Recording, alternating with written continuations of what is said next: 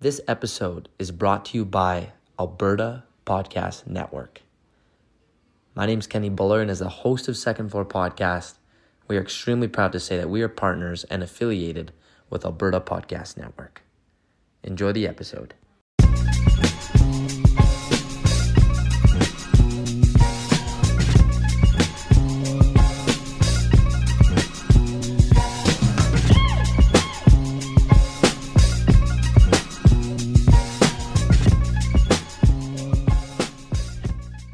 Uh, ladies and gentlemen, welcome to another episode of Second Floor Podcast. We have a very special guest today, and we have, you know, th- Jon Cheung, owner and founder of Evolve Strength Gym, is so special that we had to get both Cassius and me on the show to be able to shake it up with Jon himself. So, Jon, welcome to the podcast, man. It's a pleasure to have Thanks, you. bro. Welcome. Anytime. Um, I just want us to kick things off, Jon, with you sharing, you know, what is Evolve Strength Gym? You know, primarily our audience members are from Edmonton, Alberta, and they know. But for our audience and our listeners out there, uh, you know, if you can summarize what Evolve Strength Gym is, why don't you share with us uh, what it's all about? Sure, yeah. I guess the easiest way I would say evolve um, to describe it would be a multidisciplinary healthcare facility that essentially we make it a one-stop shop for health. Uh, and that's on the gym side, that's massage, that's chiro, that's physio. So we're essentially bringing everything under one roof so you don't have to go anywhere else. Um, so it's not just the gym, it's not just healthcare, it's the first mix of that uh, component. So yeah, everything from personal trainers to group fitness to regular gym to your high-end healthcare, massage, physio, chiro, acupuncture, dietitians, osteopaths, surgeons, um, physicians. Um, that's pretty much the main bit of it. And then we break it down by it's not an employee based model, it is a licensee model. So everyone who comes under are their own businesses. So in one location, we can have 70 businesses or 80 businesses all within the one spot. So all personal trainers are their own businesses. All the massage therapists are their own businesses. So they're renting what they want uh, and they're reaping the reward of being on their own, but they have the support of a large facility. So like when I started, um, mainly kind of geared towards personal trainers, I thought, okay, like you can either be an employee or you can open your own gym, and there's, but there's nothing in the middle. Like there's so much risk to open a small studio. You got to buy all the equipment. You got to get a five, ten year lease. Deal with landlords. So if I if I thought I could do right, something right in the middle where they can rent, have access to everything, run it how they want, but the dollar value is going to be low. You know, a lot of people should hopefully jump at the opportunity to be their own boss, but not have the risk or liability of you know opening your own facility. So that's kind of the easiest way to describe it. That's brilliant. It's it's one of those situations where you feel like everybody wins, and you know one would go, "What's the catch?" But you made it very clear, you know, based off of the um, way everyone would pretty much know what they need to pay and how the model looks, right? I um, I'm curious to know. I mean, in your head when creating that one-stop shop landscape, I mean, I find everyone in our day and age will say, "Well, why don't you just hone in on one thing 1st Like I, you, I'm, I'm assuming that you went one-stop shop from the get-go. Like it wasn't like let's just start with personal trainers and let's make that successful and go up from there. Uh, and that's a very traditional way of doing business. Um, so did you go one-stop shop from day one? Oh yeah, And if, if that is the case, then um, I'm sure you must have thought of the many, many risks in doing so. But what made you clearly realize that the reward was far higher than all the risks by doing it this way? I'll give you uh, two things for that. Yeah. So where I got the idea from. Uh, so two things that came from it.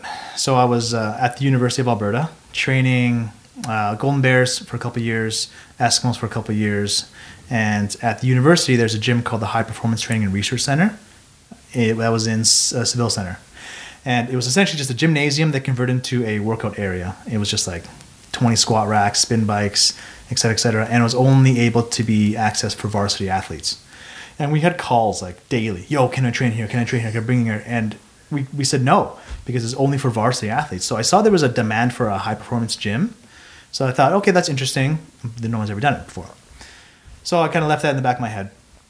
And then when I worked with the Eskimos, uh, I was their head strength coach for a couple years. And what we were doing in season was return to play protocols. So if a, a guy got injured, say tweaked a knee or stinger or tore a, a muscle, right? Um, we would work as a team. There was two strength coaches, two athletic therapists. They had uh, chiro, massage, five physiatrists, some docs. We'd essentially figure out a team-based approach to treatment. And if they were supposed to be out for six months, we had to get them back in three right? So it was crazy. It was crazy seeing this team work environment of getting this guy healthy. I was like, fuck, there's no possible way right now to get that treatment. Either you like you were in a car crash, went to the hospital, team-based approach, or you're high-end athletes and you have the funding to do so. So the 99% of people don't get this treatment model. I was like, it'd be sweet if we could kind of bring that to the public because they can reap the benefits versus having, you know, I have a chiro on the west side of the city, I have a physio over here, and they don't talk, right? So I'm having to tell them, okay, this is my issue. Go to the chiro. Chiro's not talking to physio. Physio's not talking to massage, or massage not talking to personal trainer. Right? So if I if I could bring it all in house, you could have everyone talk amongst each other, develop a team based approach to treatment, work together, and get the person back, you know, uh, in half the time. So that was the kind of goal in regards to that. That's Wow. brilliant. That's amazing. What about the idea of like the initial start of it? Like when did the idea start to really come to fruition where you're like, oh, okay, like I'm gonna I'm gonna dive into this and make it Oh, yeah. really happen. Especially when you're involved in already so much. Because Yeah. the, the seeds Right. are like the seed obviously is planted in your head. You're like, oh, may, there might be a demand for this. Oh, I think I might do this one stop shop. But when was it like, all right, Yeah, it's super sweet. I know, I know the exact moment. So I was working with the police. Sorry, working with the Eskimos first, a couple years, and then jumped over to, to the police. So I was uh, training the uh, Edmonton police force, uh, mainly the recruits. I was re- there, there for about two years, and then job uh, ended, and I was like, I don't know what I'm going to do. And then everyone's like, Yo, you should open a gym. And I was like, No, I'm not going to open a gym. That's the stupidest idea ever because Yeah. everyone tries to open a gym and nobody succeeds, right? It's always the same thing over and over again. People kept on saying, Do it, do it, do it, do it. And the funny thing, you know, my parents own a candy store. They still do. Uh, it's called the Nut Shop on the north side. Uh, they had it all my life. And it's too small to have a lot of employees.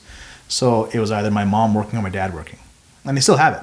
And I remember, like, as growing up as a kid, I was like, I will never own a business ever because the work life balance just is brutal, Yeah. so bad. Um, so then people kept on annoying me. Yo, you open a gym, open a gym, open a gym.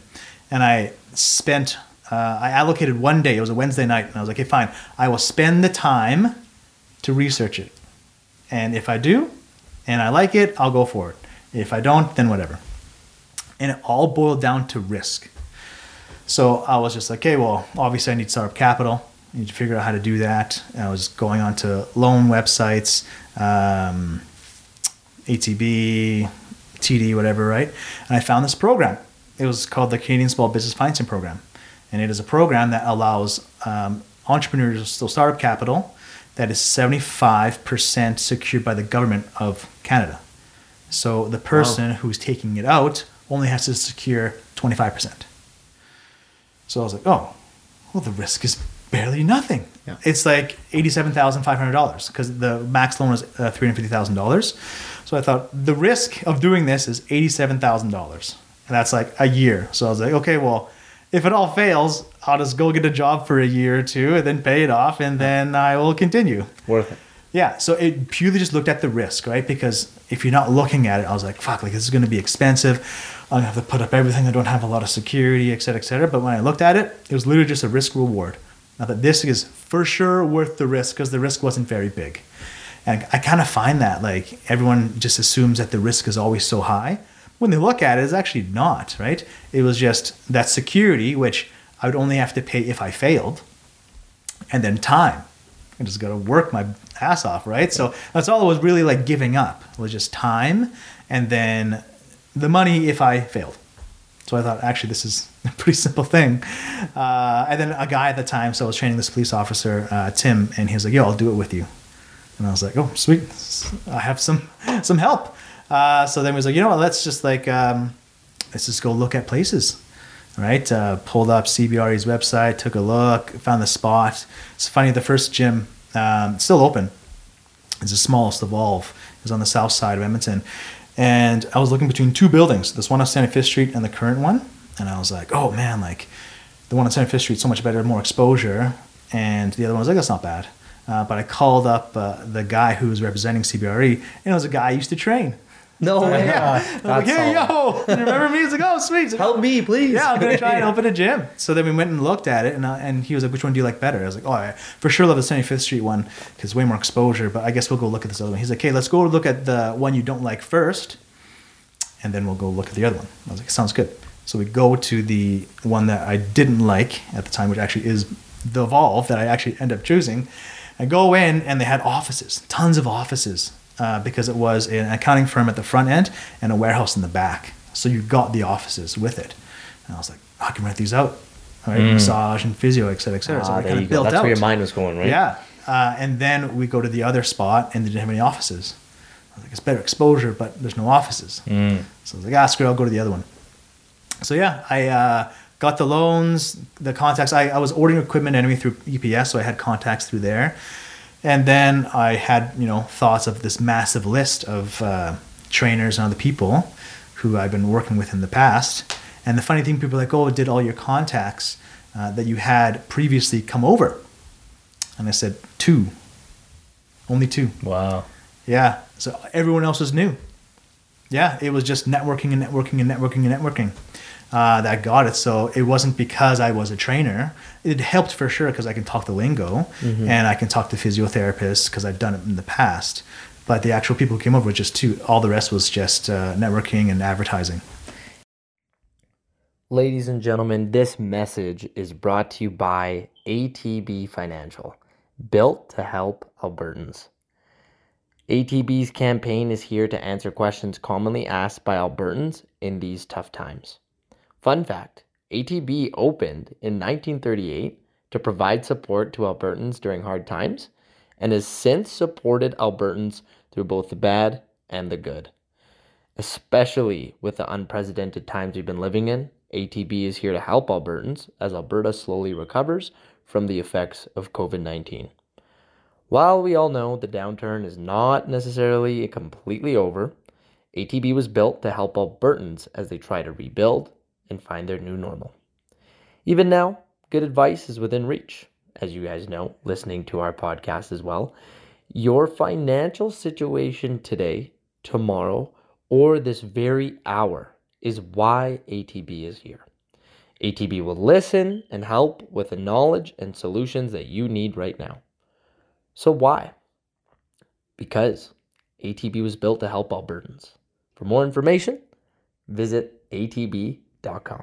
You, you know what? And I couldn't help but feel like that worked more in your favor, just hearing it from the outside in. Because when you mention someone like Tim, for instance, um, is he still involved in Nope. the business? No? Okay, fair. Um, and only reason why I asked that is I find I think we've all been guilty of this, even when we created the podcast. But it was like you'll get anyone who says they're interested, and you're like, yeah, yeah, let's do it, right? Yeah. But then you, you, I'm sure now you think you're like, wait a second, like this person pretty much just asked to be my business partner. Like we're in bed together financially. Totally. And I know a lot of those things change over time just based off of one's commitment to it, right? And if they're not going the same speed you are, you can see real quick, real quickly rather, that person no longer have as much buy-in.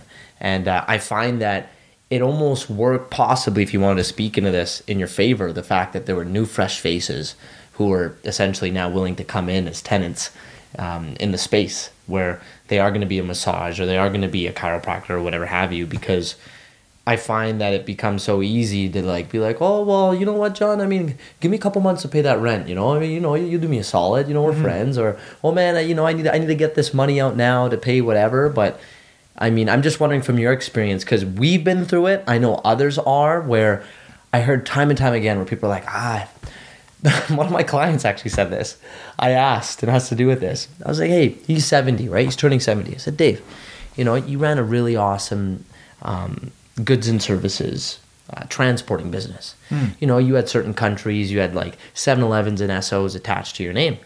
And like, you know, outside of that, personal life or professional, you know, what's the biggest regret you had? And I shit you not, out of anything he could have said, he said, Kenny, my biggest regret was at the time when I needed some support, my he said I think it was his stepdad. He said my stepdad goes, you know what, Dave, I'll I'll- I'll join you. I'll be your business partner. He says that was my biggest regret hmm. because he's like it just it ruined our personal relationship and there's just things I couldn't say when I needed to say it.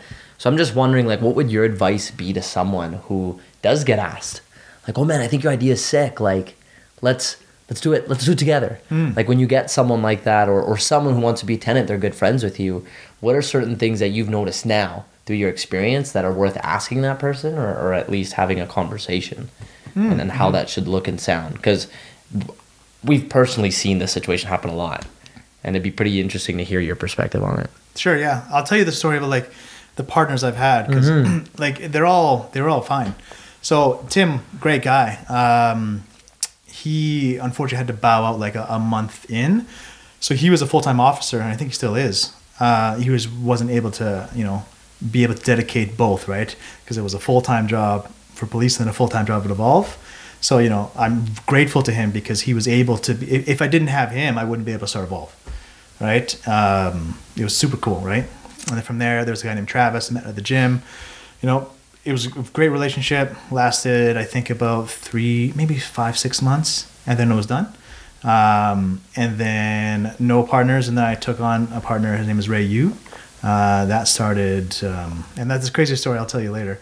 Uh, about a year and a half ago, no, two years ago, I think. Yeah, it's been awesome. nice So what you would look for really is um, if you're taking on a partner or whatever the case may be, um, strengths and weaknesses for sure, right? What can this person add that I don't have? Right? When people say like you got to work on your strengths, uh, I was like, well, in business you for sure can, but it just takes a long time.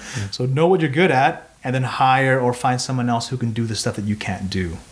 Right, so that was super beneficial, right? Uh, videography man i'm telling you i still don't know how Exactly, to touch a camera yeah, exactly. Yeah, like for myself, me and Ray, like phenomenal, um, great, uh, great relationship, and he excels at things that I don't excel with, and, and vice versa, right? So it's super, super great to see that, right? Um, and then just you want to look for obviously honesty, but just more so you can get along with the person, right?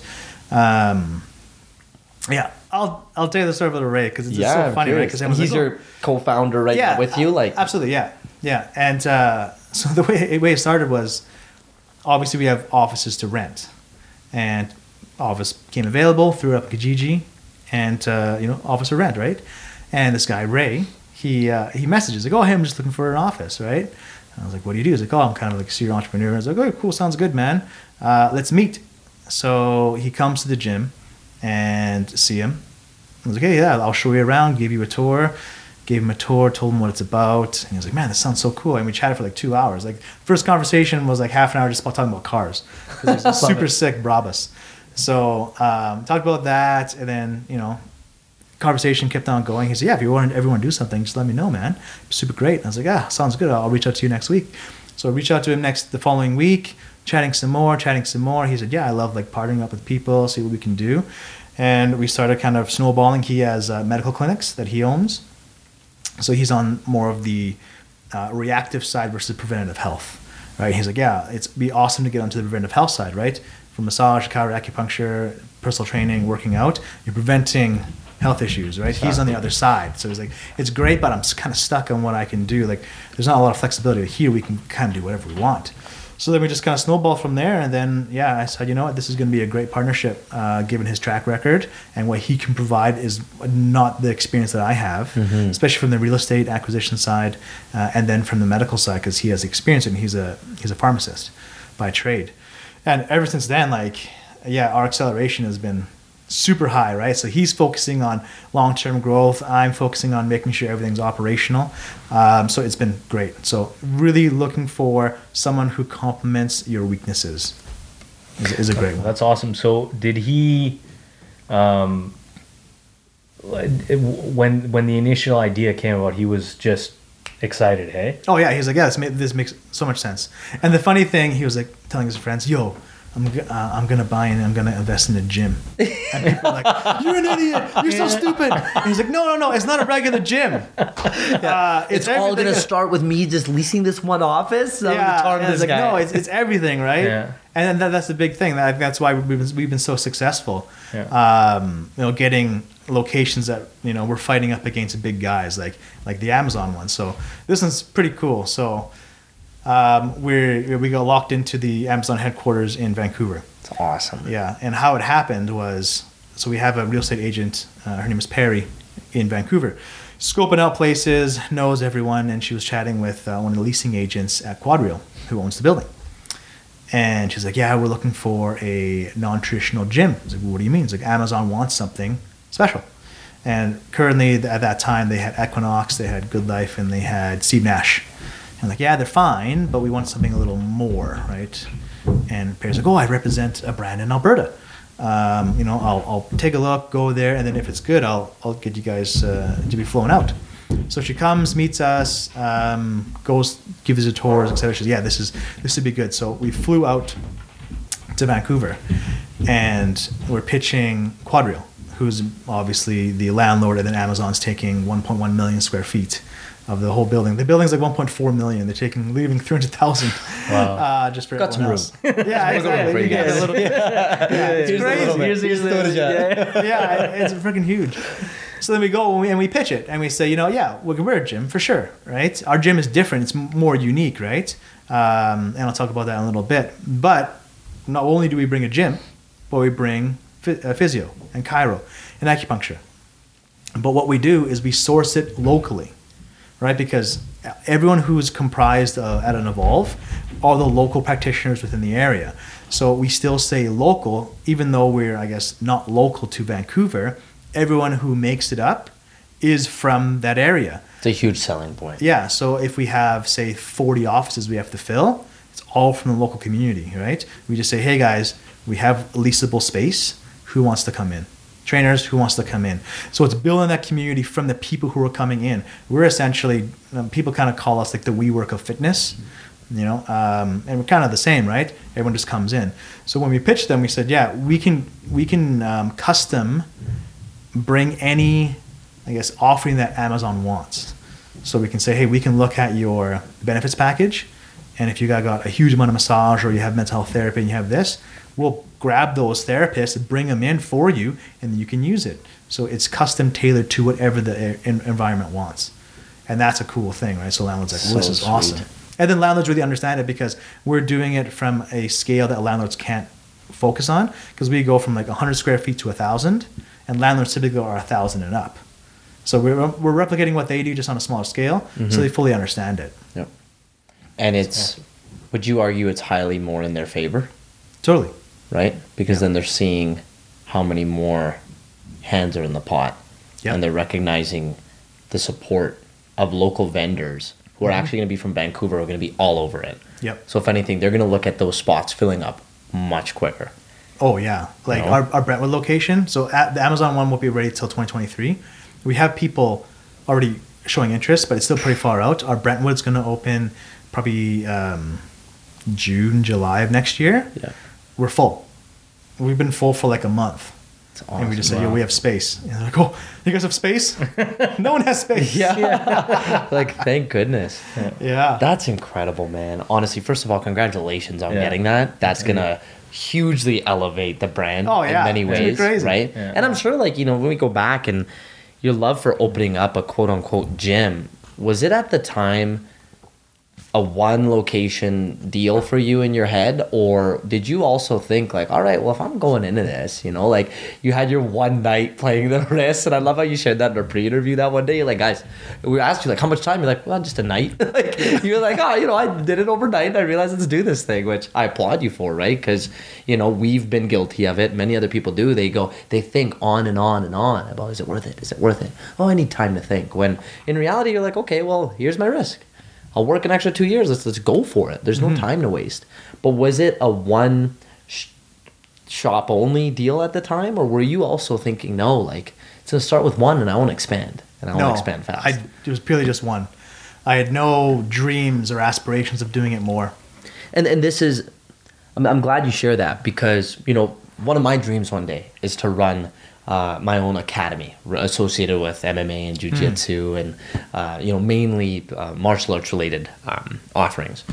And you know I think too I'm like okay well if and when is one ready to open up a second location?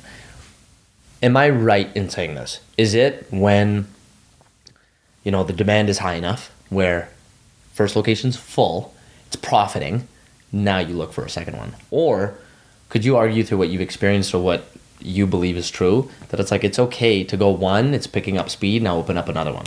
Well, where do you sit with that when your one is ready to expand into another location? I did it based upon risk. So all I did was I said, because I keep hearing people like, oh, you should open up another one. You should open up another one.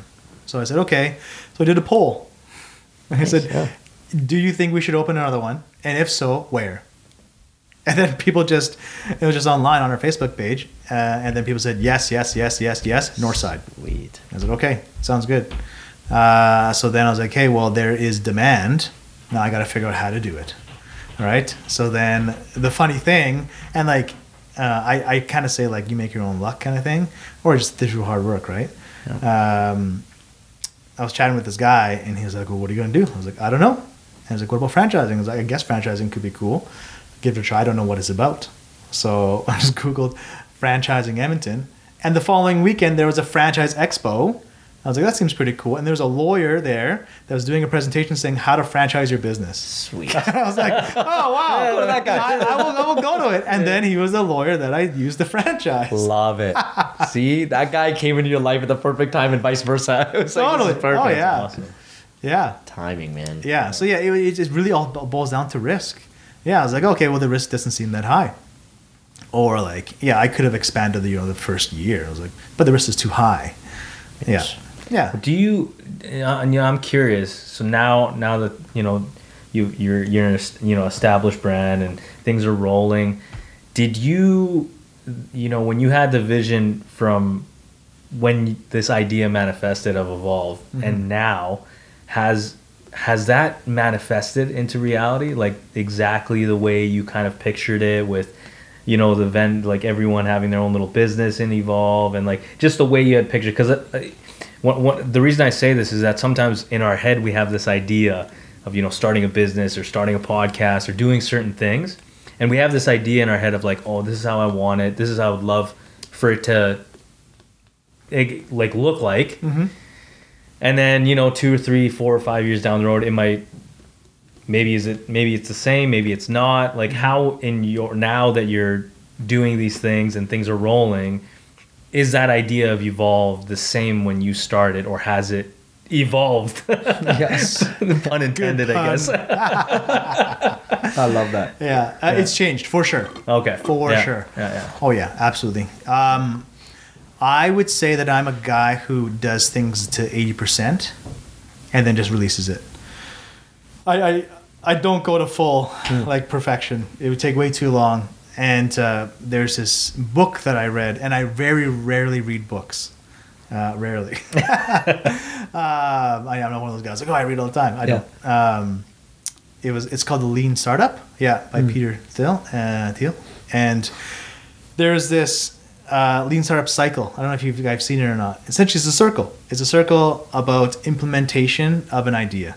So you got an idea, and then you implement it. You analyze.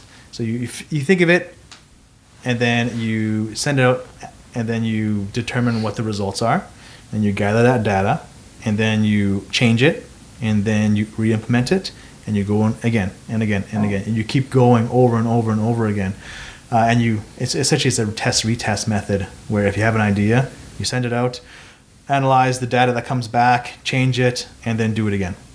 And in this book, it said the best companies or the fastest growing companies went through this cycle as fast as possible. Right? So with the gym, it wasn't perfect right at the beginning. Absolutely not. It was geared towards a different population than it is now. Um, but I used it as a testing ground always from a marketing standpoint. Okay, let's try and do, uh, for example, I was doing um, membership pushes, pushes and to say, okay, let's try and offer maybe one free month, or let's try to offer a box of protein bars, right? And we're analyzing to see which one worked and what didn't, and we figured out that offering items didn't work, so we tried to do something else. So it's always we're always testing, um, and all that testing has changed the model drastically um, for better, right? We're not very stuck in the ways, and if I push to you know 100% perfection, I I think that's the maybe the reason many people don't start. It's because they're waiting for it to be perfect. But I think you just make it good enough that it reduces the risk enough that you're comfortable, and then just go and do it. So do you take something that works and you say, okay, okay, we tried A, B, C, and C is working well, Mhm. and do you just keep with? Do you just stick with that and say, okay, cool, we have this, it's working, let's roll with it for a period of time, and then okay, on to the next thing of, of the of the business, or on to the next thing, or how how does that work? Because you, you do you know do you know what I mean? Yeah, I do, yeah. yeah. If you find something that works, obviously you keep going, but you try to squeeze it as much as possible. So, say for example, we see an ad that's working really well, but we can say, okay, well, let's try and squeeze it more. And maybe let's uh, change some of the wording around, or maybe let's uh, change the picture around, or um, up an approach to selling to get more trainers. What's the best thing that has worked? Um, so we always see what's working, but we always try and squeeze as much as possible. So we maybe add a little thing here or take it a little way, uh, because nothing is going to work all the time. And if you have something that's working right now, obviously don't change it too much because that's what's actually working. But is it working as effectively as possible? And now time to test it. Mm. Yeah. Or if it's working really good and you can kind of set this aside and you're like, hey, this is working pretty good. Let's try something else and make and make that going, right? Right. Yeah. So you're trying to as many times as possible either tweaking what is working right now or making it a little better or it is working good and then focus on something else. But it all has to intertwine and mingle. Yeah, I like that. Yeah. I like that. Nice. That's very unique. I, I want to pick your brain, Jon, about the, uh, you know, if we look at the personal training industry, um, I think it's really unique how you and me are both in uh, this. Uh, we're in this space, and from what I see, and I'm sure from what you've heard, it's common for people to share that you know a a GoodLife fitness trainer is ready to go on their own when they feel like they have clients that can follow them. Mm-hmm. And where's the best place they can follow them to? Evolve, right? Like Right. It, it, it's it's mentioned a lot, right? And I'll, I'll I'll share that and voice it out. I've seen that happen, right? I just want to know from from your perspective, being within Evolve and being in the inside, you know, for starters, what are some things you'd want to say to our audience where it's like, all right, if you're a personal trainer, here's when you are ready. Like like he, he, here's where we do have and seen like it work really well. Um, maybe it's like, hey, you got your certification, you're ready. Like, come on in. Like, what are you afraid of? Like, come check us out because here's what we offer, right? Like, here's the support we give trainers. Um, but just again, from what I hear, and I know it's biased from the outside in, is a lot of trainers feel more supported when they go to a commercial gym uh, or when they go to um, some level of mentorship or support from other trainers. Do that first before they essentially become a solopreneur and they start, you know, going into a space like Evolve and they're like, all right, I'm gonna you know this gym such as evolve downtown is they have the equipment i i pay my uh, you know monthly dues to them but now i could charge anything to anyone Yep. but um, where would you say someone is ready let's start with that first to come in as a personal trainer and feel successful um, at, at an evolve location Sure. Um, it's kind of the same across any profession. yeah And you said like, oh, you go to a commercial gym and because you're supported. Yeah. I would say you're ready. Um, the light bulb always turns on is you're supported until you're not. So with personal training specifically, and this goes with massage and et cetera, et cetera, they'll start and give you clients, and then you have these clients. And at World Health, I knew it was indirect versus direct. Uh, I don't know if you, the language you use is similar. So if No. you sell a client, if the gym sells a client and gives it to the trainer, then that is an indirect sale, right? Fair. And then if you, the trainer, sell a client, that is direct sale. If you're direct, is like 90%, which Oh. after a certain period of time, like maybe a year and a half, it usually is because you're just renewing and you're getting people through referral. and just to confirm 90% is how much of like the earnings they would get out of that The amount, the Or- amount of clients. oh okay 90% of the clients is Yeah, exactly. that. Yeah. So if you got fair. 10 clients Fair. and, um, you know, been working at GoodLife or you're massage therapist, you're working wherever, and it's like, oh, all my business is repeat business or referrals through my own network. then you're running your business anyway, right? So yeah, at the beginning, especially in personal training, you'll be hand-fed clients quickly for maybe for the first six months, and then it's going to dwindle because the gym is going to focus on someone else. Sure. As well as you already have enough clientele to support you, and if you're good and you're, you're referring, uh, you're reselling those clients, and then you're getting more clientele from your base, or you're you're getting it by yourself. If the return that you are giving the gym in the percentage that you're giving away is less than what you're receiving, it's time to go. It's a good point. Yeah, essentially because it looks at ROI. People think that paying the money to evolve, oh, that's scary, right? But if you're giving two thirds of your check away, it's the same thing. Unless you don't, you're not giving them, you're not being paid 100% and giving them 66%.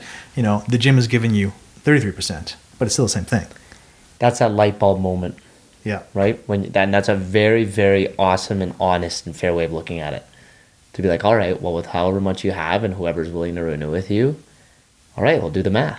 Right? Exactly. Take however much you make compared to how much the gym is making, and then see is it less or more Yep. than how much you would pay Totally. somewhere at Evolve. Now, I don't know if you're comfortable sharing this. What does that number look like? Is that something you're willing to Oh, share yeah. now, or yeah, like what would that be monthly for a trainer? 500 bucks. There you go. So, and, Yeah. and the crazy thing is if you're doing 100 sessions as a trainer and you're charging 70 bucks, we'll call it seven. Good average, right? Yeah, seven grand of business, right? Uh, in a month. How much do you keep at a commercial gym? Probably like, Oh man, just to give you an idea, well, we would keep seventy percent of that roughly. exactly. It's a rough idea, right? Yeah. So what's that in dollar value? Um, gotta do math right now. Yeah, I know. Hey, dollar value, what that comes down That's to, average like to give you a typical four- idea. four- 4,900 bucks, right? So you're, you're giving away 4,900 bucks. And at Evolve, you would give away 500 bucks. Listen, if I end up jobless, man, I'm calling you, and I'm like, you gotta give me a job now, Jon. Yeah. yeah, yeah. But here's the thing. That's though. fair, though. I appreciate hearing that. It, it's different because at at Evolve, it like it's it you are essentially running your own business at the same time having the the support of Evolve, Mm-hmm. right? But with GoodLife, you're essentially being groomed into a program, right? Like you are still you are still a personal trainer, but because of the the environment that you're in, it's a different system. It is, right. So yeah. some people, I would I would argue, some people would thrive under the GoodLife system Mm-hmm. because they might not be able to be as hunters. Like they might not be able to go after it and get those clients. Like you said, they might not be as. I would argue that. Well, Yeah. that's a, and it's nice to the healthy debate, right? It's it's good Yeah. to get your outside in perspective because I could be I- wrong. I am do not in the agree. personal training space, but you're Totally. groomed is a good way of looking at it, and that's why I was curious to know like what that grooming per se looks like at Evolve because at the GoodLife, you know, you get the here's how to actually sell, here's how to here's here's scripts that you could utilize on top of mm-hmm. your personality to Totally. actually approach someone. Here's how to do a consultation. Here's you know, here's how to build up an effective program. So like that for that beginner mm-hmm. personal trainer, yeah, I'd personally say it does make sense for them to go at GoodLife, but then when Jon put it in a good way. It's like, okay, well, once you're ready to do the math, start recognizing, you know, which end of the spectrum you're going to have the most losses, and then see for yourself if the confidence is now there Totally. for you to go on your own and take what you've learned per se. Yeah. So to touch on, on your comment, um, shit, what was it again? well, I, I said it might be. It might. So I, I, I'm arguing that maybe some people are suited for the GoodLife system, and I don't know about GoodLife, but just yeah, like that a makes sense. Yeah, commercial that makes gym. sense. Yeah, yeah, that makes sense. Yeah. if you are at GoodLife for two years or more, um, you're suited for personal training. Doesn't matter GoodLife or the other, right? Um, because after a certain period of time, GoodLife is going to view it and say, okay, we've given you 10 clients and you have trained them, but none of them have renewed. Will I give you more clients? Right? GoodLife looks at a risk benefit. If I give it to a better person who can renew and keep that client, then I'll give it to them, right? So as a trainer, if you can't renew, you just are you you can't renew, right? So you're not good at providing a quality product to the clients, right? So I would say GoodLife or evolve, we don't differ from that, right? You're going to suffer at GoodLife. The same reasons you'll suffer at GoodLife, the same reasons you'll suffer at evolve, right? Uh, I, I see no difference in regards to that. The um, what'll happen at GoodLife or any commercial gym, and this is for any profession in general, right? Uh, as an employee, right? If you notice that you're doing more for yourself than what the gym is doing for you, you're your own business anyway, Yeah. right? There, yeah, there's going to be a point where like, yeah, GoodLife doesn't need to hand me any clients because I'm doing it myself. Perfect, awesome. Then you're ready, right? And the people are like, wait, well, what do you mean? And it was like, well, when was the last time GoodLife gave you a client? I was like, well, I don't need to because I'm full. Then you're doing it all yourself. Yeah. Exactly. So Yeah, then, yeah, yeah. what do you need GoodLife for? I like, I guess I don't. Or wherever, right? A massage therapist or a chiropractor. Um, if you're working as an employee and you're generating all the business yourself, you're ready to go on your on your own. That's Yeah. it. So Yeah, yeah. I agree. I'm Yeah. glad you shared that because renewals is a huge um, conversation we have at GoodLife, and uh, it's it's something where you are going to be able to generate um, more food on the table and, and, and more value to your clients when they continuously want to keep seeing you. Totally. Right, and I I'm sure it's a huge it's a strong basis of figuring out your worth when you see that the people who you're already helping want to continue to be helped by you. Absolutely. And, and let's be honest, I know uh, Kevin Darby mentions this, and I'll never forget it. He was the first certification I did under DTS, um, that's Darby Training Systems. And he was just like, listen, tell your client this, no matter what package you give them, no matter how long you work with them. Tell them that if you work with me for 10 years, I want to be able to create 20 more years of pain free movement in your life. Right? Let's double down on the investment. But what he was really saying is listen, you're not going to be with me permanently, but I'm not going to be able to turn you into what you want to turn into in a year. Mm-hmm. We'll get your goal, but then there's more we can do. Totally. There's there's other goals on top of that. So I wanted to know your advice, Jon, on like how can a trainer improve their skills on renewing a client? And this is now picking your brain as a personal trainer. Mm. But like you've been through it and you know, you've most likely had many of those conversations. I know I do with my clients as well where mm-hmm. They'll achieve their goal, but for me personally, I'll add to that is I, I create a new goal for them. Right? Or they themselves have reached this new peak of confidence where they'll say, like, oh Kenny, like I am kind of interested in doing a half marathon. I'm like, Yep. all right, well, guess what your new program is going to be about, right? We're gonna get, we're gonna make sure we physically make sure you're ready for that and mentally. Totally. But um, what are some strategies you have where, if we want to think broad, right, even in like any business or more so for personal training because we're on the topic of health, what strategies have you used to create more buy-in for that same person to say, all right, Jon, let's do another year. Yeah, it's easy, and we can touch on like from a videography standpoint. If you can solve someone's problem, they'll buy.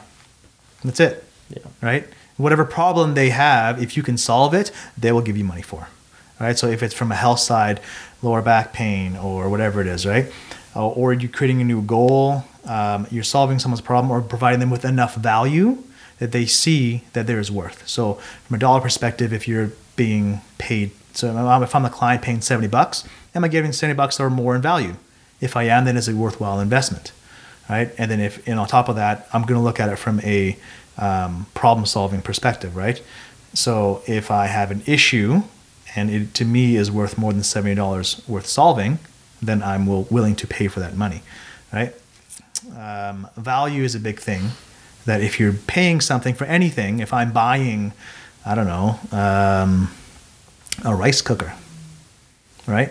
I want to be able to make sure that whatever the dollar value is, I'm seeing more return, and that could be through longevity, right? That I have this rice cooker for the rest of my life, so it's worthwhile, Yeah. right? And then even from like um, videography standpoint, right? So how do you keep your clients, right? You always solve problems for them, or you provide them more value than what they initially paid for, right? Um, and that also boils down to knowing when you're ready, right? So uh, that'll also be a big one. So if you're an employee at, um, at you know, a, a photographer, and everybody's asking for you, you're an employer, but say, hey man, that guy was just amazing. Uh, photography at you know, weddings and all that stuff. I want him. He's generating his own business. He's solving people's problems, right? Because for the value that he's providing, he's providing more than what people are paying for. And then people are seeking out him. Then he realizes I am generating all the business myself. I don't really need the business I'm a part of because I have it all. But yeah, solving people's problems is a big one. Yeah, for sure. And, and it's funny you mention that because that reminds me so much of like having a personality and no matter what you do, right? Like when people go, no, no, no, I don't just want a trainer. I want that guy. Mm-hmm. You know, that guy that's telling his client, one more rep, one more rep. He's like, I love that guy. He's like, I don't want this other person you're speaking of, right? But then I think this is a funny thing. You'll get another person that goes, okay, is this that one more rep guy? Because that person scares the shit out of me. you know, like, and, and I Yeah. always one of my favorite questions asked when I'm gaining a new client for the team is like, hey, like, what do you look for in a trainer? Yeah. And it's so funny because what I'm asking, I don't think they're really getting. Right? It's it's the typical response. I'm just looking for someone to motivate me. You know, Mm-hmm. looking for someone who like knows what they're doing. You know, like educated. And I'm like, all right, so motivations. How do you like to get motivated? Like I'll, I'll go deep in it. Like, look for some motivations. How do you get motivated? Tell me a time where like you had a friend or you had anyone in your life that like motivated you. What did that look and feel like? Mm-hmm. Then they're like, oh, right? They get all Totally. excited, right? Totally. I Oh, put yeah. them on a podcast. I'm like, all right, like, let's do this, right? But that's where the juice is because for me personally, I want to make it crystal clear because I know we're in the industry where all it takes is maybe one thing to happen once or twice more, and now they're kind of like not as engaged. They're not showing up. And I'm like, what's going on? Why are you not showing up? I'm like, Kenny, thank you for calling me. So and so's like, they're not motivating me. I'm like, okay, fair. We talked about it. Mm-hmm. So either I didn't do my job and I didn't make it as clear as day to that trainer to be like, you got to make sure you show up in this fashion. And you, out of all of our other trainers, I believed could. So are we going to be able to do it, or do we have to find someone else for this person? Totally. You know, and that's always a shitty conversation to have, mm-hmm. right? Because for me as fitness manager, I play matchmaker Totally. right? I'm I'm like I'm literally like a real life Tinder. I'm like, wait, here's this person who's gonna be the trainer they're with, and I, I love that. But I Oh, yeah. do see, and we talked about this Yeah. even yesterday on the other episode we did, where it's like you have to make sure you're making the right match, you know. And um, I feel like where I can put a spin off this is, what does that look like for you when you do recognize that you could have any physio, any chiro. You know, locally they might have a good reputation and everything checks off the boxes, but you know, what what are some important things you look for to make sure that it fits your brand and it fits your values? Mm-hmm. So what what I look for is someone who is very motivated in caring for their patient and has a good head on their shoulders in regards to business, right? I want someone who's hungry uh, to be able to do what they want to do and they can achieve it. And I think everyone can achieve it, but they're very clear on what they want. So, for example, from a physio standpoint, I want someone who wants to take the time and spend the time with the client to make sure they're actually better. Right? This whole so physio world, the interesting physio like gets a bad rap, I know, it and rightfully does. so for certain things. Because it? I don't know. yeah, the, so the model they, there's there's a couple models. I, I would say there's two models. I'm not a physiotherapist. Maybe there could be more, right? But in my head, there are two. There is modality and there's exercise. So modality would be I'm going to hook you up to a uh, uh, stim machine or ultrasound and sit here in 15 minutes, and I'm going to go to another patient. It's kind of like a revolving door Ah, I see. right? So people are like, well, I got injured, I want to go to physio, and uh, I hope I get better. But they're just going to hook you up, and see you in 15 minutes, and there you go. And they go, okay, well, we should see you 12 times, right? On the flip side, there is a physio who says, you know what? I want to scrap that model. I want to work with you one on one for 45 minutes and get you better. And in my eyes, physio is weight training with little weights, right? And that's all it is, right? Yeah. If you hurt a muscle, that means that the muscle was overloaded um, or the muscle was weak.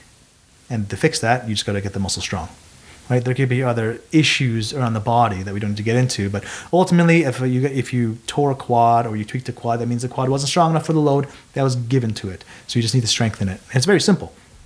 So if physio says, you know what, I can make you better in X amount of time, and then you're good to go, I believe that, and you could see it. Referrals are generated from there. I went to physio. It wasn't those ones that I just got hooked up, sat in a thing for 15 minutes. This guy worked with me. It was harder. It was exercise. Almost kind of felt like personal training, but I'm better, and I don't have any issues anymore. So the person who takes the time to care for their patient is the one that we're looking for. And the interesting thing is the physios, the massage therapists, or the chiros that we get are the ones who maybe don't agree with where their current place of business is doing, and they want to branch out and say, you know, I can do this better. I've seen it better. I can get my patients better, and I just want to do it on my own. And I have the business because I'm providing an excellent product, providing huge value, and the clients will follow me. And, and the funny thing uh, with personal training too, like how do you know when you're ready? And and you know this, everyone knows this, right? The client builds a relationship with the service provider, right? It doesn't build it with the building, Big time. right? so a client so builds true. the relationship with the personal trainer. So the personal trainer leaves like, well, no, man, I just spent like 40 hours with you, Yeah. right? And same idea with the videographer, right? I just like you, man. You're sweet, right? Uh, you know, you work with me. You ask me what, what what I want. You help review with me. Like I like you. I want to support you. Yeah. That's when you know. That's I love that you said that because it really made me believe in for me, and I'm not too sure how it looks like on on your end, but again, it kind of goes back to do you focus all your time and energy on both of the vendors, the trainers, you know, the the the, the members coming in or just one of them? And I realized that, Jon, where I was like, you know what, to your point, if I put all of my energy into making the trainers happy, they're gonna make their clients happy regardless. Mm-hmm. So clients are showing up for them. Their clients were so selective in who they wanted, who's gonna motivate them, and how they're gonna do it. That yes, I'll be honest, I know I wish I can spend more time with the clients, but I mean, they're showing up for their own goals and the trainer that's helping them get there. Mm-hmm. But if I'm just there for the trainers and I fill their cup, they'll fill everybody else's. Mm-hmm. You know, so man, it's a never-ending world. There's so many loopholes to it, right? I mean, yeah, this is very similar. Again, service providing, right? It is. Like it's it's very similar off all, not all, but a lot of service in you know pro- providers really. Well, a good friend of mine told me that you got to make sure you make time for customer service. He said that to me the other day, right? Uh, yeah, It's all coming back to me now, right? our, our episode yesterday we are talking about customer service and and a lot of people thinking that the i- i- business owners or entrepreneurs or people that want to be uh, running their own thing and um, I was talking about uh, I'll bring this up because I want to bring it up please. um, uh, there's a guy named Chris Do. He runs his own agency in, in, in California. He does a lot of classes and he teaches graphic designers how they can come up and, and build their own agency or build their own business. And so in this in this You- YouTube video, it was like a, a session that he had with, with his students, and he asked them how how much time do you spend on customer service? Hmm. And the guy and some of the students were like, "Well, yeah, like I spend probably like I don't know, like a cou- like a couple hours a day on my email." And he's like, "No, no, no, that's not customer service." And yeah, I'm asking you again, how often do you spend time on customer service? Well, what do you mean? What is customer service? And it's and it boils down to relationship building, right? Mm-hmm. Figuring out what what what the person across from you needs from a problem solving perspective, and not only that, taking care of them. You know, sending them cards when you know, sending them you know nice gestures and like you know building that relationship from a relationship standpoint, mm-hmm. not a transactional. Hey, I'm here for your me to service you to Totally. build this logo and here you go thank you very much Yeah. on to the next how how much time do you spend there and all of them said probably less than like 1% Of course. right and so he was arguing the point of focusing on that more so versus you know trying to do other things like how much how many how much time do i spend prospecting and so there there was that argument there so i Interesting. thought i'd bring that up yeah It's unique. Oh yeah, it makes a lot of sense. Yeah. If you can make someone happy, solve their problems, that's how you keep business. Yeah. And that's how you get business too. yeah Yeah. I, I mean, this is the thing that I find is so culturally unique about that. Like for me, I there's this concept um, in the Punjabi community called seva, and seva means selfless service. So it's like do something for someone, not for any sort of selfish gain. Do something because you know it's just gonna it's gonna make their life better today. Totally. and you know we we do that through um, you know in the gurdwara in the temple we, we just you know you you do seva through uh, giving uh, langar so langar means open kitchen so like you just open kitchen. You go in the back. There's no workers. There's no like, hey, who has this shift today? It's like, yo, like if if there ain't anyone cooking in that kitchen, you gotta go in. You can start making some rotis and start feeding people, right? Yeah. People came here to eat. Let's go, right? But like, not once ever growing up as a kid, going to the uh, Gurdwara, I've ever seen that kitchen empty. Because there's that element of, okay, let's go, let's provide for the community, let's feed everyone. You know, you walk into a Punjabi household and then like many other households, like, oh, what can you, what would you like to eat? What would you like to drink, right? Oh, like, yeah. you know, let's, let's provide that. But out of no, like, oh, I gave this to you, so what's in it for me now? Totally. Um, but I find that through the act of now service and business, you can almost smell that on someone if it's actually genuine or not. Mm. And I find that you can't, like when it's so funny, right? Like even as we have this conversation with you, and people are like, "Well, how'd you become successful? Like, how'd you set up the gym?" It's like, well, you know what? I you made good points, Jon. You're like, well, look at the risk, and obviously we can tell too you're genuine. And when someone's genuine, works hard, and looks at the risk, that's a formula for success. Mm-hmm. But I'm a firm believer in recognizing that someone's values and how they were brought up and what they now and what I mean by how they were brought up is like what they've seen and the things they change or unchanged by it is like, Totally. Man, you can't you can't like teach, in my opinion, genuineness. Like that just needs to be innately there. That person can look in the mirror one day and be like, "Okay, I just got to be a better person." That that can that that switch can flip, but you can't teach it. So I don't know if you agree or disagree or like, um, if I could put this in a question, like, what are some things for you growing up? Because you're a first generation Canadian as well. Like, was there anything you noticed that like your parents instilled in you, values wise, where you're like, holy shit, like, I put this in the Evolve every day. Thanks, mom and dad. Like, kind of catches you off guard, right? Yeah, I would just say work ethic of just working, just always working. Um, saw that for sure. Well, around around the, the the store, right? Like my dad would work, switch. My mom would work, so always just working, working, working, working. But I want to touch on that on on genuineness, because one of the big things that people have fear is sales. Mm-hmm. And they're like, oh, I can't, I can't go into business because I don't know how to sell. Mm. I, I love talking to people about this. Um, do you guys are, are you guys have experience in sales? Oh man, Yeah. all my life. I've been Yeah. selling since I was 14 years Sweet. old. Yeah. This so guy is that's good. That's good. A lot of people say no, or they may say yes, and I say, well, then I'll ask the question: Do you guys like selling? Do you like it? I love it. Like, it's Yeah. such a kick out of it when Totally. someone says Yeah. yes. Right? Yeah. Sign here. Let's And go. people are like, oh, frick, I hate sales. And then oh, they say like, oh, I don't, I don't have experience in sales. And I say that's bullshit. Everyone has experience in sales, because all sales is it's just telling your opinion. So if you think that others suck and I think that they don't or they do, uh, don't. Um, I'm selling my opinion that they they don't, they don't suck, right? Or if like, hey, you should buy BMW. No, I'll stick with a Hyundai, right? You're trying to sell that opinion, right? So every conversation you have probably ever had is about sales, right? If you're talking, hey, I I, I want to have steak tonight versus chicken. Yeah, it's like, hey, bro, have one more drink. What the hell? Why not? Like, Exactly, you, know, yeah, you don't have to go home till one. You have eight hours of sleep. Have one Yes, more drink. exactly. That's sales. And people are like, oh, wait a minute. I guess it is, right? That's, in my opinion, that's how you should sell. It just feels like a conversation because that's what sales is, right? Everyone kind of thinks of this greasy car salesman kind of tactic.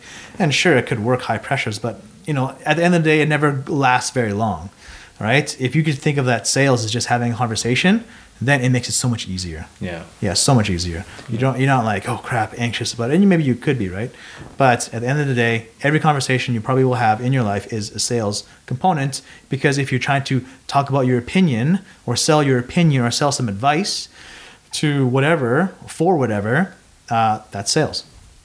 So you should just adopt that. And So true. yeah, Yeah. Um, this chat right now is me tell, selling you the perspective of selling is not scary, right? Yeah. So yeah, it's pretty Yeah. simple when you break it down. You think, wait a minute, that's how I want people to sell, because it's the most genuine, it's simplest, and it's easiest, right? Um, when people are transparent when they're talking to each other, uh, even though it, it is a transaction, I'm trying to get your money, but if you're like, yeah, like this is what it is, you present it like a conversation, it's easy to digest. Hey, that, that's the thing. I All right, mean, Kenny, sell me this pen. you know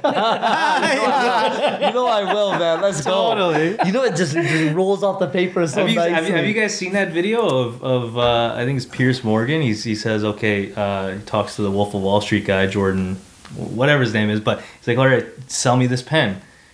And then he starts, instead of selling the pen where, you know, initially, oh, this pen has this feature and that feature, he goes, um, uh, he starts asking Piers questions. what kind of what kind of pens do you use on a day to day? What could it, you know? And he starts getting deeper, and it's completely different. Like you said, it's a conversation, Mm-hmm. and he's having a conversation, and he gets to like. It is very. It's a very good video, and whoever whoever whoever's listening to this should watch that clip because what you just said is that clip in like a minute. Mm-hmm. It's just like sell me this pen. Okay, what do you you know? And then it, it's very very good. Well, I mean, I love that you mentioned that because I'm pretty sure I'm accurately thinking of the same one where they focus so much on the benefits of what the pen's going to do for you. Mm-hmm. Right? It's like, man, you know what this pen's going to do for you? It's going to help you remember a lot of things you're going to forget. Yeah, yeah. Right? I mean, what are you going to do when, you know, your mom tells you to go grab groceries?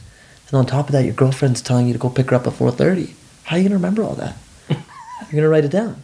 Right? So now, Totally. you, now you have a pen to do it. Right? So, like, it's like you start looking at the benefits. And a lot of people think, like, oh, like, you know, the new AirPods, oh, they've got the 1600 hegahotz, uh, the, you know, whatever. They start mentioning whatever, like, uh, features there are. It's like, oh, it has this feature, that feature. It's like, no, what's it going to benefit? What benefits are you going to get out of the Yeah, product? yeah, yeah. Yeah, I would, I would flip it to say like with that pen, right? What problems will it solve? Right? If you can solve a problem You're back to that. the person right? has, Yeah. then then they see value in that product, right? Yeah. This episode is brought to you by Park Power, your friendly local utilities provider in Alberta, offering internet, electricity, and natural gas with low rates, awesome service, and profit sharing with local charities. Shop local. In Alberta, you get to choose who to buy your internet, electricity, and natural gas from. If you choose Park Power, you are choosing a positive local business. Plus, Park Power shares its profits with local not for profits that are working to make a difference for their communities. Shopping local is very important to Park Power's owner, Chris Kozowski, and we love local here at the Alberta Podcast Network. So it's just a great fit. Learn more at parkpower.ca. You know what pisses me off though? Because I got this a lot. You know, token sales guy, right? Since I was 14 years old. Fuck, I sold, man, like, you name it shoes, homes, cars, right? Like, personal training, hospitality industry. I was everywhere, man. Videography. Videography, right? Like, it was ridiculous. So, for me, I did always grind my gears. Now I don't really care because I'm like, it's my personality. People are like, do are you a salesperson or something? And I'm like, and this would be like while I'm at the bar, and I'm like, yeah.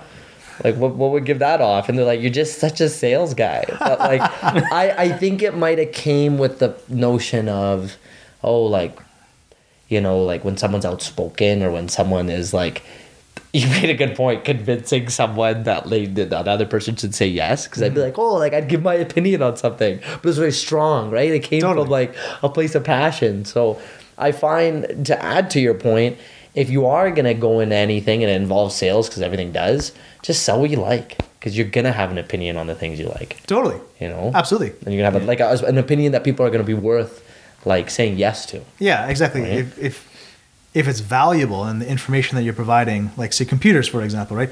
If you know computers, there's immediate trust right there, right? So yeah, if you can sell what you know, but you can make it a conversation and try to fix that person's problem, then it's easy peasy. Yeah. Yeah, So but you, you, like a good salesperson is someone who can sell anything to anyone because they don't need to know the product uh, in and out. They just need to know it can solve your problem. Mm-hmm. Right, that's it. Right. So if you can identify the problem and the product can solve that problem, you, you don't need to know the gigahertz of that. Right. Like even with uh, with A- AirPods, I don't have an Apple phone. I don't have wireless headphones, but I could probably sell someone to something or sell those to someone if they if I can find the problem that oh crap like I need my hands free. Okay, well then you should get those, and you solve the problem. There you go. Yeah, I don't need to tell you how much they are or what they do or Yeah. the sound levels. If it solves your problem that you need your hands free, then there you go. Yeah. That's so true. And then everything else just becomes a bonus after that. Exactly. Yeah. Right? Yeah. Man, that's cool. I love that. I want, I want to ask a question Please, please. because this was on my mind for a little bit.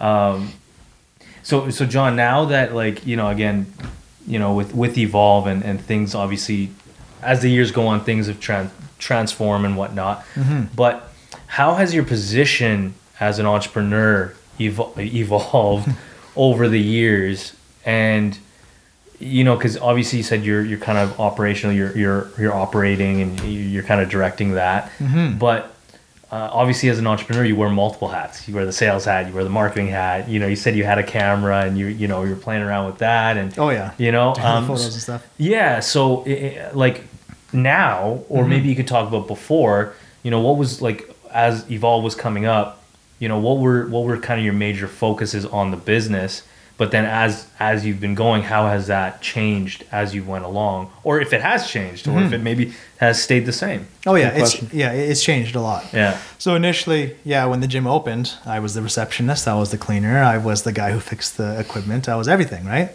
And then as time grew and I saw, the opportunity to expand or to make it larger, um, you know, there's only so much time you have, right? So you have to then hire the people who um, you think would be really good to fill your shoes, right? So you you always hear that um, phrase, "Work yourself out of a position, work yourself out of a job," right? And that's what you want to do. You want to climb out of the position that you're at, so you can provide more value to work on something else, right? And that's the whole kind of thought.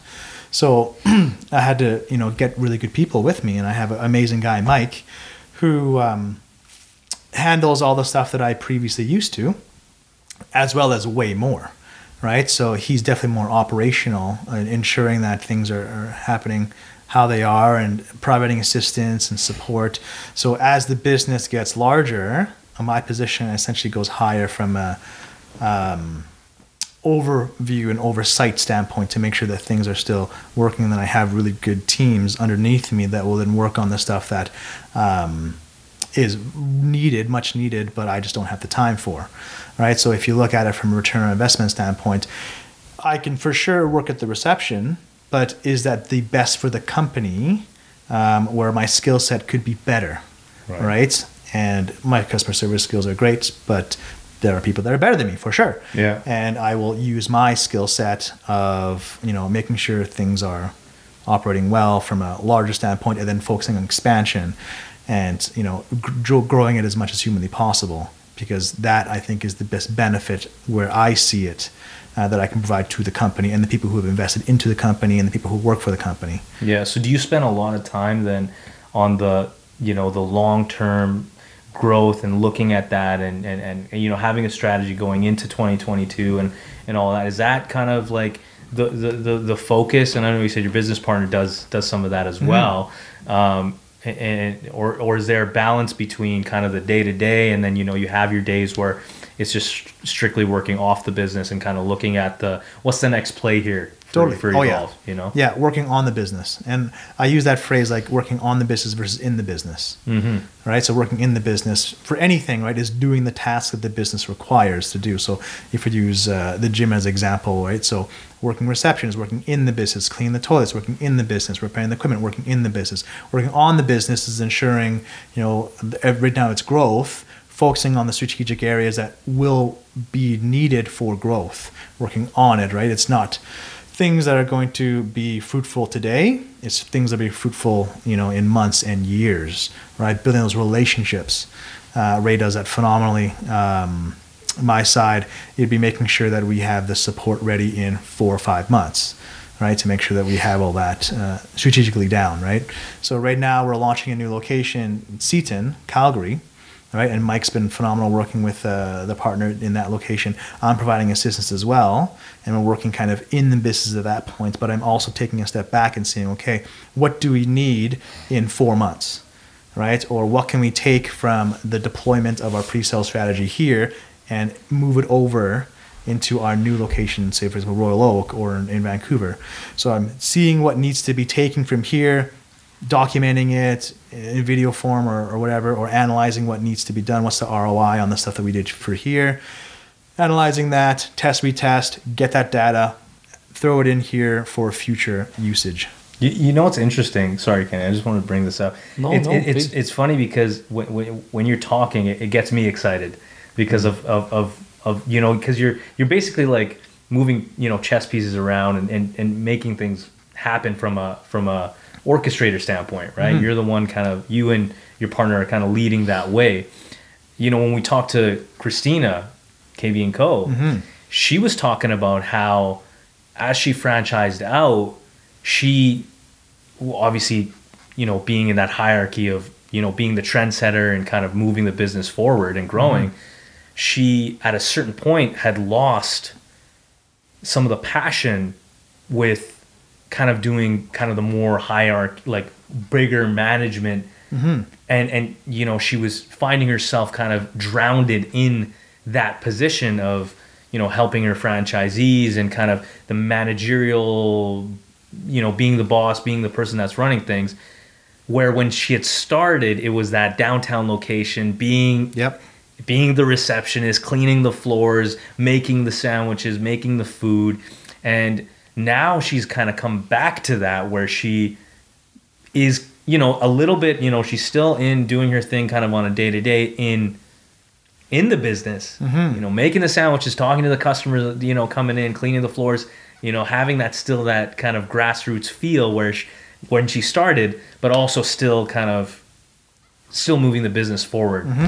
So I- I'm curious to know from your standpoint is, do you ever get back into you you know you know do you have those days where you're like man I just want to I just want to get back on the ground floor and just you know you know you know talk to the customers that are in in in in, in the gym you know you, you know do you ever have those moments or are you you know you're like you know you're you're fully in you know you're full on in, in- into the into the the hierarchy and you're you're you're looking more forward you know what i mean or Mm-hmm. I do. is there a balance there or is there more like you know you're looking forward to the change and you kind of adapt to the the position that you're in I so I have an office at the gym, share with my wife, and I go in about twice a week, sometimes three times a week, and the rest I can work from home. If I purely work from home, I can understand that, right? You're just working essentially behind a desk, kind of moving pieces, right? And I could see you getting a little like, ah, you know, kind of forget what it was, right? Yeah. So I like going into the gym because I want to chat with people. I like chatting with the trainers. I like tr- seeing people's success stories. I like working out at the gym. I have a few pieces of equipment at home, not much, but it gets me. I can't do squats, so I got to go to the gym to squat. But but I, but I like that, right? I like being able to chat with the trainers too, and just you know, yes, feeling it out, and um, it's very nice still being there, uh, chatting with the, the receptionist as well, seeing how they're doing. But I know that I have to tread lightly in regards to uh, chain of command, right? So me being the person who I guess you could call it at the top, feels weird when I always say that because I just feel like we're all equal, right?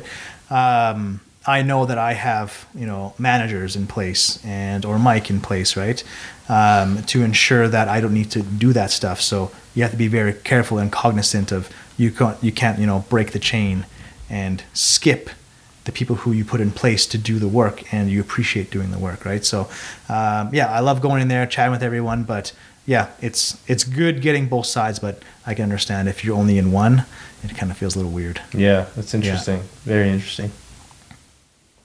And wow. what are you thinking of kenny? I know you got something brewing up in that. You're just sitting there just I'm just dissecting so much good information from what you guys said because now down to like a weekly basis or daily basis, um, you know, Omid and I deal with this all the time now is, um, you know, for me being like, let's just say mid level, beginner level manager at a, you know, national company for Omid now running a crew of, you know, five people under Q Films, like we're constantly having this, let's say, guilty conscience of okay should we be spending our time doing more of this or less of that? Hmm. Right? Based off of moving the needle forward. And i love that you said working on and in the business. Literally words taken out of you yesterday. So it's it's it's nice. This is like part two of like our, our recap episode of the year. It works brilliantly right? It's, it's, it's interesting because you know from you know from Jon's operation, it's it's it's so big. yes You know what I mean? Like I run very lean and mean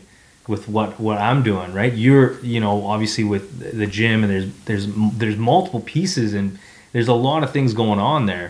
Um, so it's I, I just kind of wanted to know from his Yeah, perspective, totally. like you know how does he still have that? You know, because obviously we start things that we're passionate about, Yeah. but we don't want to lose that as we grow and as we expand and get out. You know, so Very I was just I wanted to know from your perspective how you kind of balance that. And like you said, you're you're at the you're at the office a couple days a week. You're in the gym. You still have, you know, that feeling versus okay now you're in an office, a corporate office. There's a head office. you know you're not in the gym anymore you're not that trainer anymore you're not on the you're not on the ground floor so it was just interesting Yeah. you know from that perspective Yeah, I will say that to require or to achieve the goals of the company, wherever they may be, there needs to be sacrifices. So, as much as it would suck, right, for anyone to just you know leave the ground floor and work on the higher level stuff, it needs to be required, Yeah. right, to achieve the goal that you want to, right? It does. Um, I remember chatting with um, Roger King, um, owner of Supplement King, guy who started it. Right, it looked close to I think almost 100 locations now. wow Yeah, Yeah, and uh, they're big now. yeah, exactly. Yeah, and like he started um, in GoodLife through Little Supplement King there, right, and expanded. And he was telling me I was talking a couple of years about about about this that he had about five or six locations, and in Halifax, I think. And he said I uh, had to come to the realization that I had to sell them. I can't operate them because if I needed to grow this, I needed to get out Mm. of the of because purely on time mm. and he said it was difficult, right? Obviously, right? He had to sell them, and there was a transition period, obviously, because Roger is no longer there at those locations. Customers who built the relationships with them, him, it, well, he wasn't there anymore. But for the success of the company, he needed to do it, and mm. the, the success of the company is massive. Yeah, Right. yeah, yeah, yeah. So yeah, things just need to happen. And it's cool hearing that right, right from a franchise owner too. Like there will, will come a time, and I, I bet for me too as well, right? Sure. That I will have to take on a different position, it just because you know it's needed, Yes. and it's R- an ROI on time, right? So so now, and uh, I appreciate you mentioning that because especially with everything you guys have all mentioned, I can't help but go back to my contracted role at TELUS when I always kept thinking about how much autonomy I had in the role to be like, oh yeah, like you have many different things you could be doing, and it's up to you to move whatever needle you want to move forward. And I remember that's when I started to really feel like within a company where I'm like, okay, like what would an entrepreneur do? But I always, no matter what decision I made, I went back to the four words, and it was uh, it was an acronym. It was CSPE. So that stood for Community Strategy Planning and Engagement. Those were four things that we were focusing in on with the marketing team I was a part of. Anytime I made a decision, I'd have to ask myself, okay, is this me putting my community hat on, my strategy hat, my planning, and my engagement? For, for, for us to talk about at that time pure fiber in the communities that I was managing. So I want to throw it back on both you guys, you know, in your guys' businesses. What are words that come to mind every day that you think of moving forward? And the second piece of that is what is the percentage of your time spent doing those things? You go first. Damn. Um, I, mean, I don't have specific words, but I think I, I- think a lot of it has to do with running the business day to day. So making sure the guys are, you know, have, you know, that good attitude and, and, and they're feeling good and they're motivated to do the work that they want to do. Um, you know, and making sure, I I think that like how you do with your, with, with what you said with your trainers, if your trainers are good, the clients will be taken care of. Yeah, big part You know of it's I like a one on one. Yeah, so it's a team. Yeah, the one-on-one meetings, the team. Hey, how you doing? How are things? You know, keeping in check and keeping up to par with what's happening with them will reflect how they go to a shoot and how do they interact with a client and how how things eventually come in terms of an end result. So um, I don't really have the exact acronym or word, Fair. but yeah, that's, You're tell us. Yeah. Yeah, no, no, you should. How are you running a successful, profitable I need, business? to, I need to get my acronym straight. man. What's your secret? Yeah. exactly. He doesn't want to share. That's awesome. Yeah. Oh, that's good. Yeah, I would say I guess the two things that came to mind when you know it gave me time to think. when Yeah, yeah, smart. was like yeah, strategy and preparation. Yeah. uh, preparation in the sense of you may get lost in working in the day to day, but it's really important to take a step back and look at what has worked and prepare that or develop it for the future, right? Um, that's really important because yeah, you can be lost in just working day to day to day, and you and then you take a step back and like, oh shit, good or bad, what what happened, right? Um, so yeah, prepare for the future. Take what you have currently, analyze it, make sure it's good. If you like it, then you know store it for for another day, right? And then strategy for sure. Uh, sh- think of strategic ways to grow and look at the landscape and try to know um, where the things will move, right? Uh, funny thing, people were like, "Oh, how, how's COVID for you guys?" And I said, "Oh, it's the best." I love awesome. it. I love it. it was awesome. Yeah, Yeah, because yeah. it has created the biggest opportunity ever. Right? You have these big box stores closing down, and nobody can fill them, but gyms. right? Um, we have, you know, we had four locations, and now we signed on five, so we're going up to nine end of 2023. Right? That's awesome. And a lot of locations are filling large spaces, right? And it's from preparation, right? Just looking at it and saying, hey, wait a minute, um, there's going to be big blocks. There's a lot of real estate opening up, and it never was, right? So And it's like, what can we capitalize on now? Exactly, yeah. What can we be prepared for to do yes. so? So in a strategic standpoint, you're like, hey, there's probably something coming down the pipe in I don't know five months, six months, eight months, right? We got to prepare and strategize to make sure that we can execute on an opportunity that comes up literally once in a lifetime. It's crazy. Wow. Something crazy. Like Yeah, yeah, there's yeah. never been a change of big box retail shrinking so much, Yeah. right? And it's not going to stop because you know everyone's seeing that online is the way to go for certain products. They don't need thirty thousand square feet; they need five thousand square feet. So everyone's downsizing. What are landlords going to do with all this space? Yeah. Yeah. Oh, that's- wow. From our standpoint, that's strategy. Yeah. We're waiting. We're waiting in the wings. Yeah.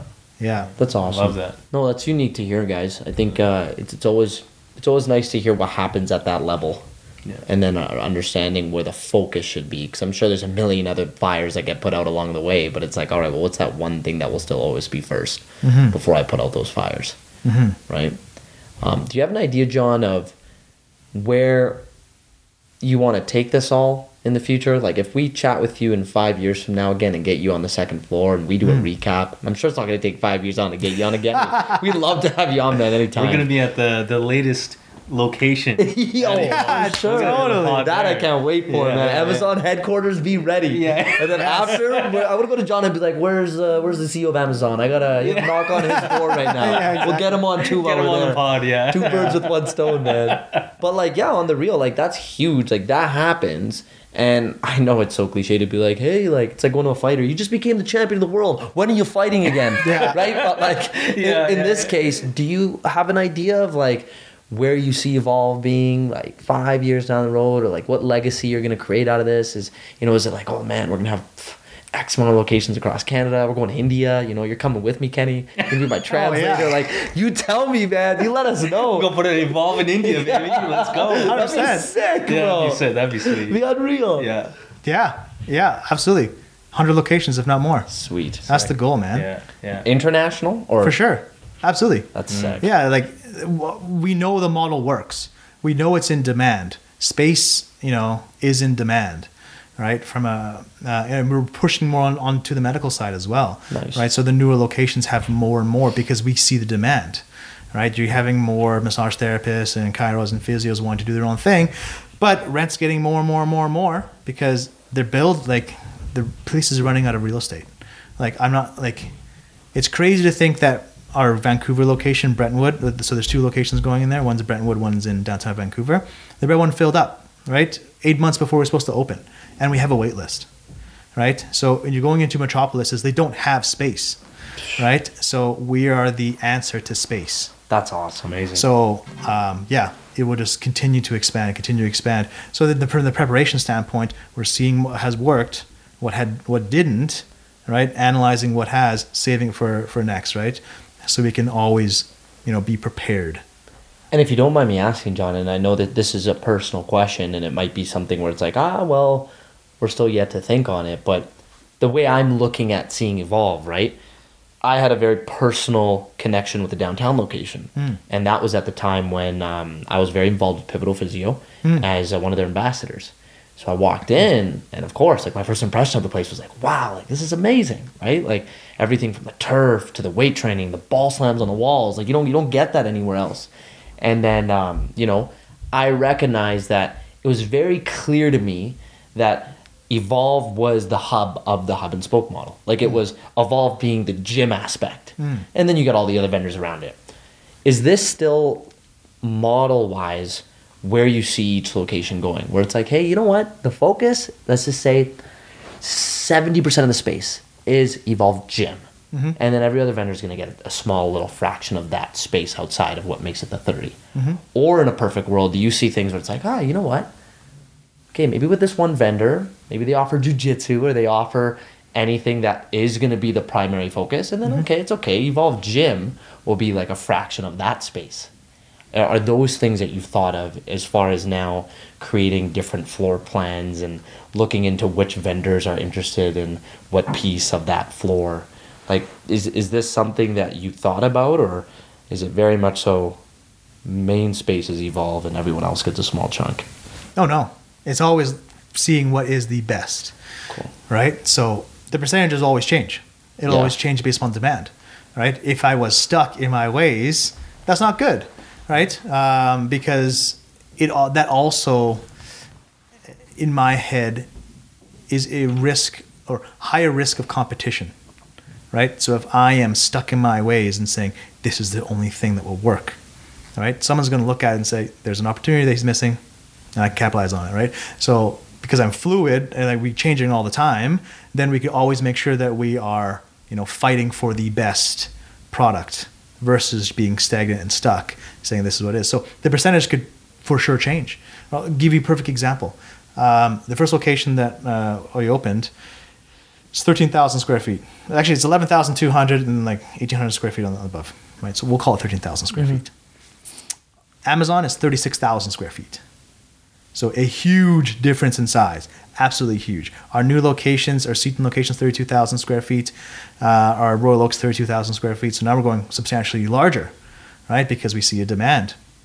I want to be able to push a 70,000 location, 70,000 square feet location in the next couple of years, right? So it's always going to change depending on what it is. So the percentage of the gym and everything else will for sure change. But uh, from the focal standpoint, in my eyes, um, the gym is the hub because it brings the most amount of people, right? Because sense. we want to expose the massage therapist and the chiropractor to as many people as possible, right? So if we can say, okay, what's the value proposition that you're getting at a massage addict versus evolve, right? Yes, you have for sure like people know it's a massage place, but do you have thousands of people walking by your door a day? Right, that's the value proposition that we want to offer That's fair.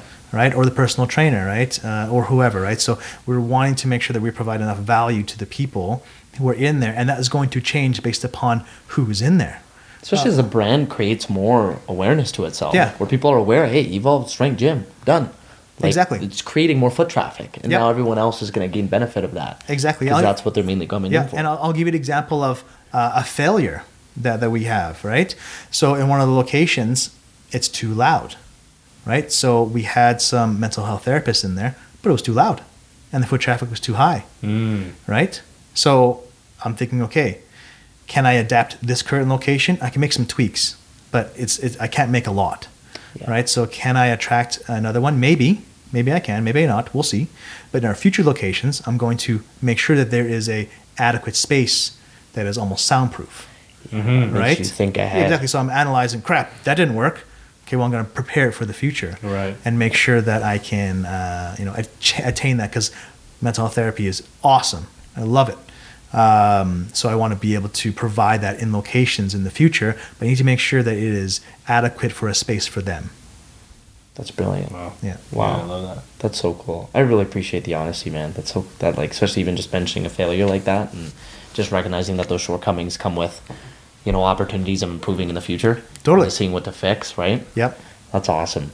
So 100 locations, it's going down, man. I'm super stoked for you, and I know that's gonna happen. That's Yeah. unreal. Pushing. Yeah. Like for the people listening, and, and even entrepreneurs or those invested in in health and fitness, are you very much so basing these 100 locations off all franchise models? Where like if people wanted to, let's say, run their own Evolve gym, or they wanted to help you propel that forward, how does that look? Is that one of those things where you look into based off their experience, or it is like, yeah, you become a franchise owner, and we have a model for that, and here's how here's how we go about it. What does that look like for someone getting some level of buying or investing in helping you grow what you're planning on doing?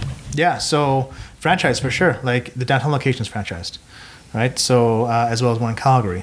Uh, and we're doing corporate expansion, and we're doing joint venture partnerships. I'm open to all partnerships to determine what is the best opportunity uh, because it always has to make sense for everyone, right? so for sure, um, franchising, for sure, corporate growth, for sure, joint venture.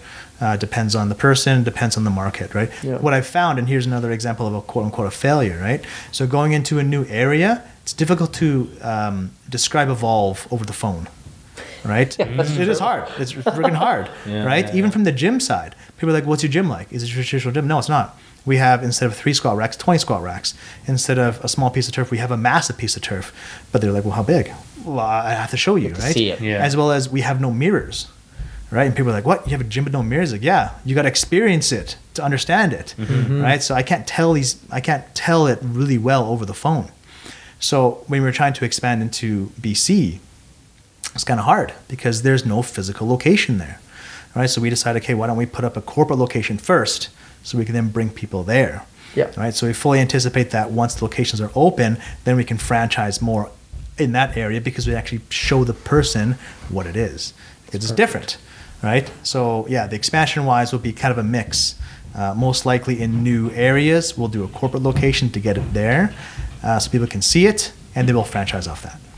So I'm curious, Jon, for the design of the actual gym, Mm. is that are those little things like having the squat racks and no mirrors? Is that your idea?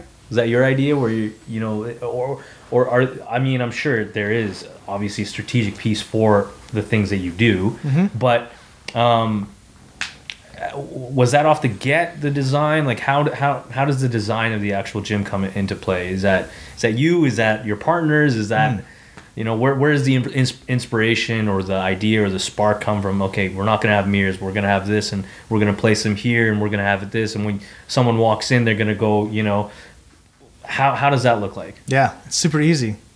Again, like it's all based upon risk, right? Um, I'll ask you guys: What's the biggest complaint a, a commercial gym has? For, for from the from the from the gym standpoint, from the equipment standpoint, no space no space. What else? Uh, the music. Okay, music. what else? Probably they say a lot of cardio equipment. So there's no complaints there. Yes, yes. Yeah, there's, yeah, yeah, There's yeah. lots they, of that. they There's say like, oh, cardio I wish there was more strength equipment. Yeah. I wish there were more squat racks. Yeah. I wish there were more machines. Oh, yes, So so like it's like okay. problem Yeah, solving let's just Problem solving. that all there. That's it. Let's just be very different. yeah yeah, so like people, uh, time and time again, I, I worked in gyms and people are like, fuck, I wish there was more squat racks. Okay, well then just have more give squat more. racks. Yeah. Oh, I wish we had more dumbbells. Oh, I wish we had more machines. We don't need as uh, uh, enough cardio, and you you watch right. You're Nobody probably likes there. cardio. I like yeah. No one does, man. Yeah, like the, the joke I always say is the cardio pieces are busy between January one and January fifth, and then they're empty. Yeah, Oh yeah, yeah, like, yeah. "Yeah." It's over. Yeah. It's not fun. 100%. yeah, so that's literally all it was. So people just complained. I was like, okay, well, I'll just make a gym that's completely opposite of it. So we usually, so typical commercial gyms will have like 100 pieces of cardio. Our highest one will have maybe 30. Oh, there you go. Yeah. And then th- then we have 25, 30 squat racks. And we have benches. You can move stuff. And here's the thing: you can squat, you can bench, you could bicep curl in the squat rack. We don't care. It doesn't matter. You have full uh, flexibility to do whatever you want. Yeah. Right. One of the things we say is train how you want. So we allow lifting. We allow dropping of weights using chalk. You just go and do whatever you want. Grunting is okay. Yeah, working hard's fine. okay. There should be a big sign. Man. Grunting is okay. No Be- disrespect to Planet Fitness, but I'm telling you, man, I never walked into a gym that made me feel like it was for five year olds and like 70 year olds. no disrespect to 70 year olds, because my two 70 year old clients kick ass. But like, man, I'm in there and I'm reading the sign, and it was like, this siren will go off if you decide to grunt or wear a bodybuilding um, Tank top or uh, something. tank top. And I was like, and then it says, this is so that, this, this is where I got confused. I have to justify this. This is so that we promote equality and recognize that we're in a safe place for everyone to feel safe. Some shit like that, right? And I was like, wait a second, but you just you just made fun of someone making fun of like, like you just made fun of someone wearing a bodybuilding tank top. Like what so now a bodybuilding guy's gonna come in here and that he's gonna feel like the outlier? like you guys are just doing to how you might feel uh, you know, you might uh, you know? Yeah, yeah. How you might feel going into a commercial gym or an evolve gym. I was cheese. I want to take a photo of it, report it. I was ready to like give it a one star review on Google. Oh, yeah. Just kidding. I'm not that guy. But like, Oh, I was, yeah. I was shook, man. I've seen videos of people like dropping their weights and seeing the lunk alarm go on. Oh, That'd be crazy. I, I, I like Planet Fitness is making the move in Edmonton, so I'd love to check them. out. I've never, never been to one before, Yeah. right? Yeah. But yeah, it'd be cool just to see. And I can understand their like the craziest thing is Planet Fitness, uh, public company, the largest footprint I believe in North America. oh, what? I didn't know that. Serious, like they are very large. There's a market for it. That's what I was like. The business person me was going. There's a market for this, but like it's quite niche. You Yeah. know, but it works. Yeah, they're the ones who want to get the people who are on the couch into the gym, and that's totally understandable. That's super cool, right? Super cool. Yeah. get- and the way that also we're looking at it from Evolve standpoint, right, is where do we fit, right? Uh, because if you can say Planet Fitness is from the beginners, and GoodLife could be for intermediate, we could be for obviously our goal is to get everyone, but we know we can't Yeah. right? Um, so we have, you know, intermediate to advanced, Yes. right? And then, and then and we have beginners too. The really cool thing that I wanted to push, and you could see it in group classes like CrossFit. CrossFit, probably the best example of this is community, right? And community, I was like, why, why is, why is CrossFit so good at community?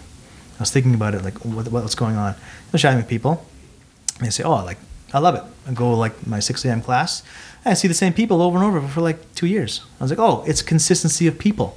That's what makes community." Yes. Right? If you see the same people over and over again, you'll just chat with them because you see them all Makes the you more likely to show up because you feel like they're gonna get better than you if you don't. Sure. thing, right? Yeah, but like if I go into a gym and I've mm, I don't know anyone, what's my likelihood of uh, or never seen them before?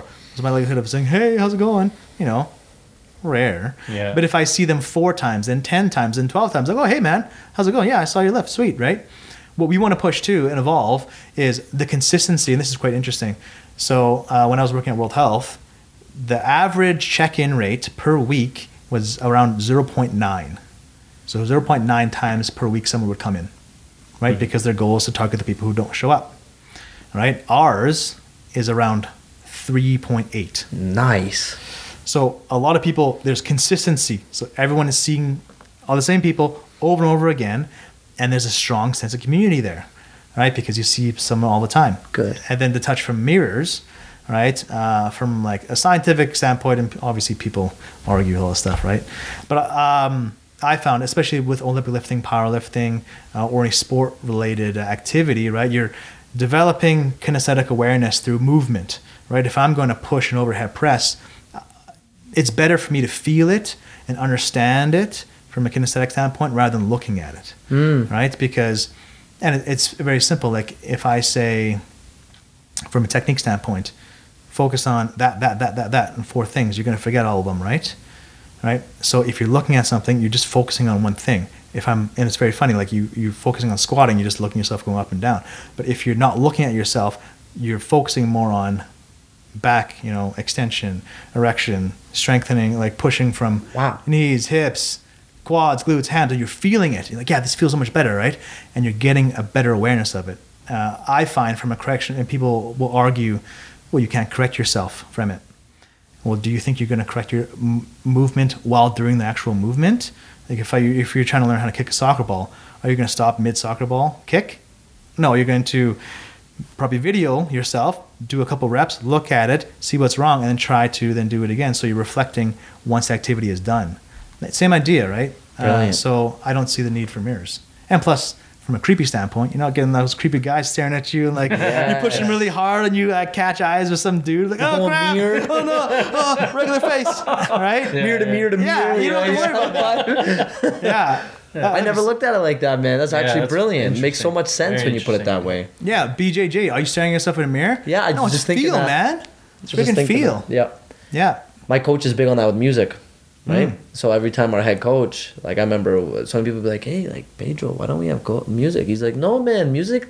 You're not gonna feel jujitsu if you have a music. You're gonna be too busy, you know, singing lyrics, all this bullshit. In a competition, you have music. No. So here to fight." And then, like, you know, it makes Love sense. that. He's Yeah, like, yeah, you know, you're here to fight. Like, focus on the actual activity itself, and that's what it made me think of Totally. right? And it's funny though, because when Pedro's not teaching and it's our other coaches, we put on the music. like, yo, like, we got music, as, you know, it makes Those you want to do more. You feel motivated, but no, it's it's unique to see the other side, man, especially with mirrors, right? Oh yeah, and like anecdotally, this is always just my right.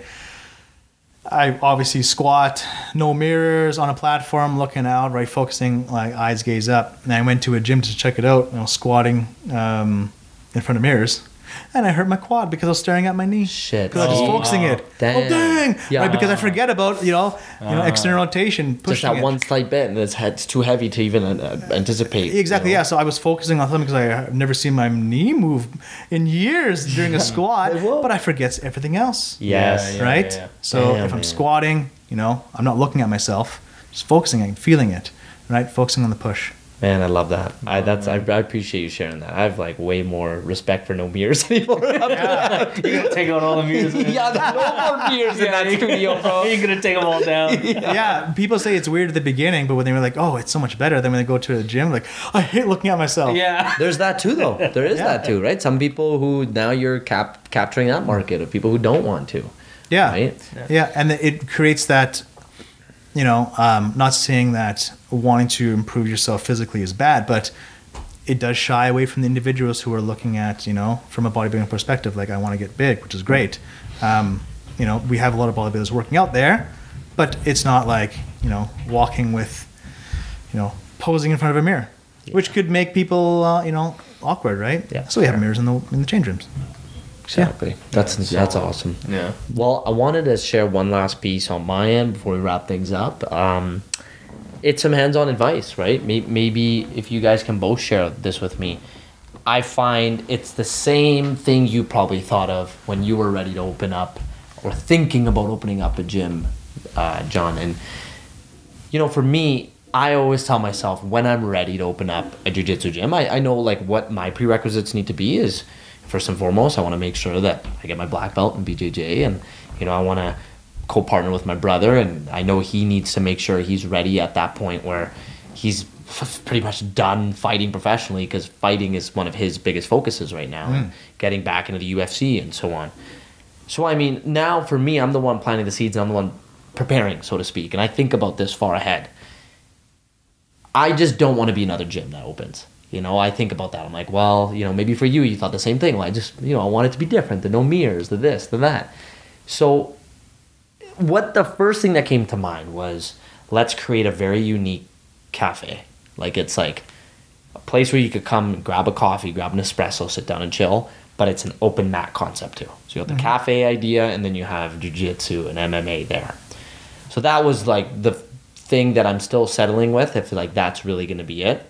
Um, I wanted to generally know what you guys think of that idea. If it's like, okay, well, this this gym has a unique offering. You go and you can actually have a coffee before you train or after or whatever have you, a late snack.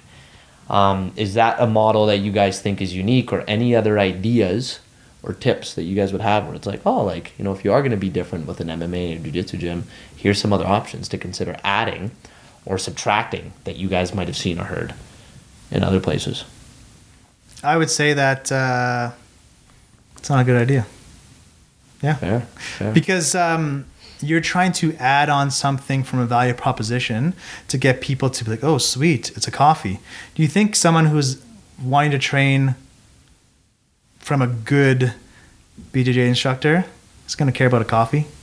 yeah, no. No, like they, they want good instruction. They want the service, right? Exactly. Needs to be surrounded, you know, by that, right? By Kenny's amazing at BJJ. I just want to learn from him, or his programming is better, or the atmosphere is better, or the individuals going there is better. That's the, in my eyes, the value proposition of BJJ. And then you want to build community, and that builds community having a cafe.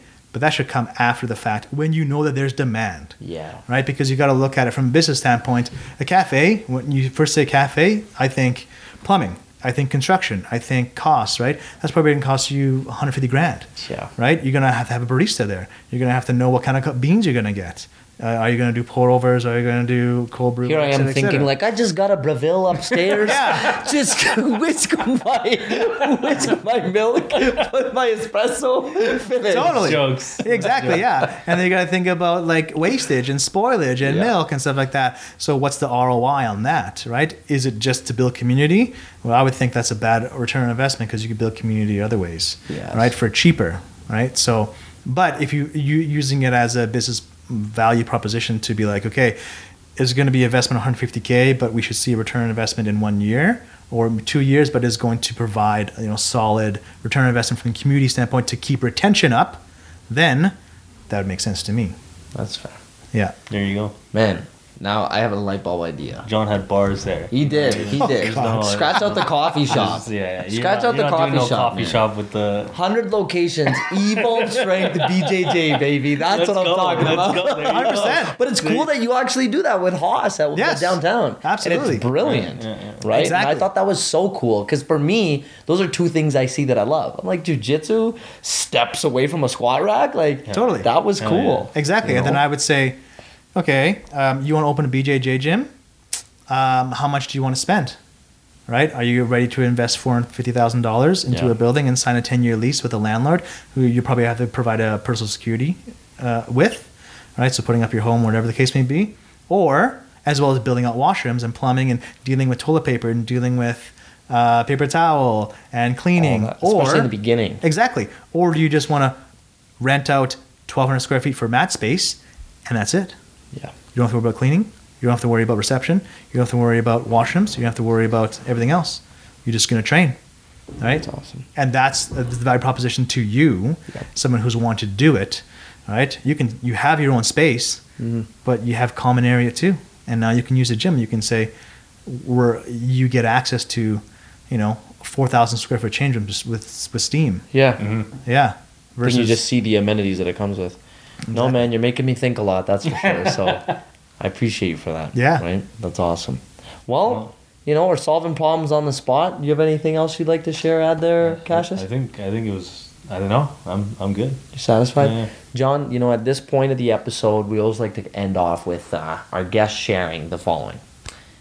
Is we believe that through you coming on the show, that you indoctrinate certain values and certain, let's say, experiences on, on how to elevate and take things to the next level, right? How to evolve your life in this case. Sure. So we wanted to hear Keep throwing the puns. yeah, that probably never gets old, eh? It's like, man, what are your New Year resolutions? No, what are your evolve resolutions? That's like, you right. know, like change it up. But like, let's put it this way: What advice would you give to our audience, in what you believe it takes to elevate to the next level?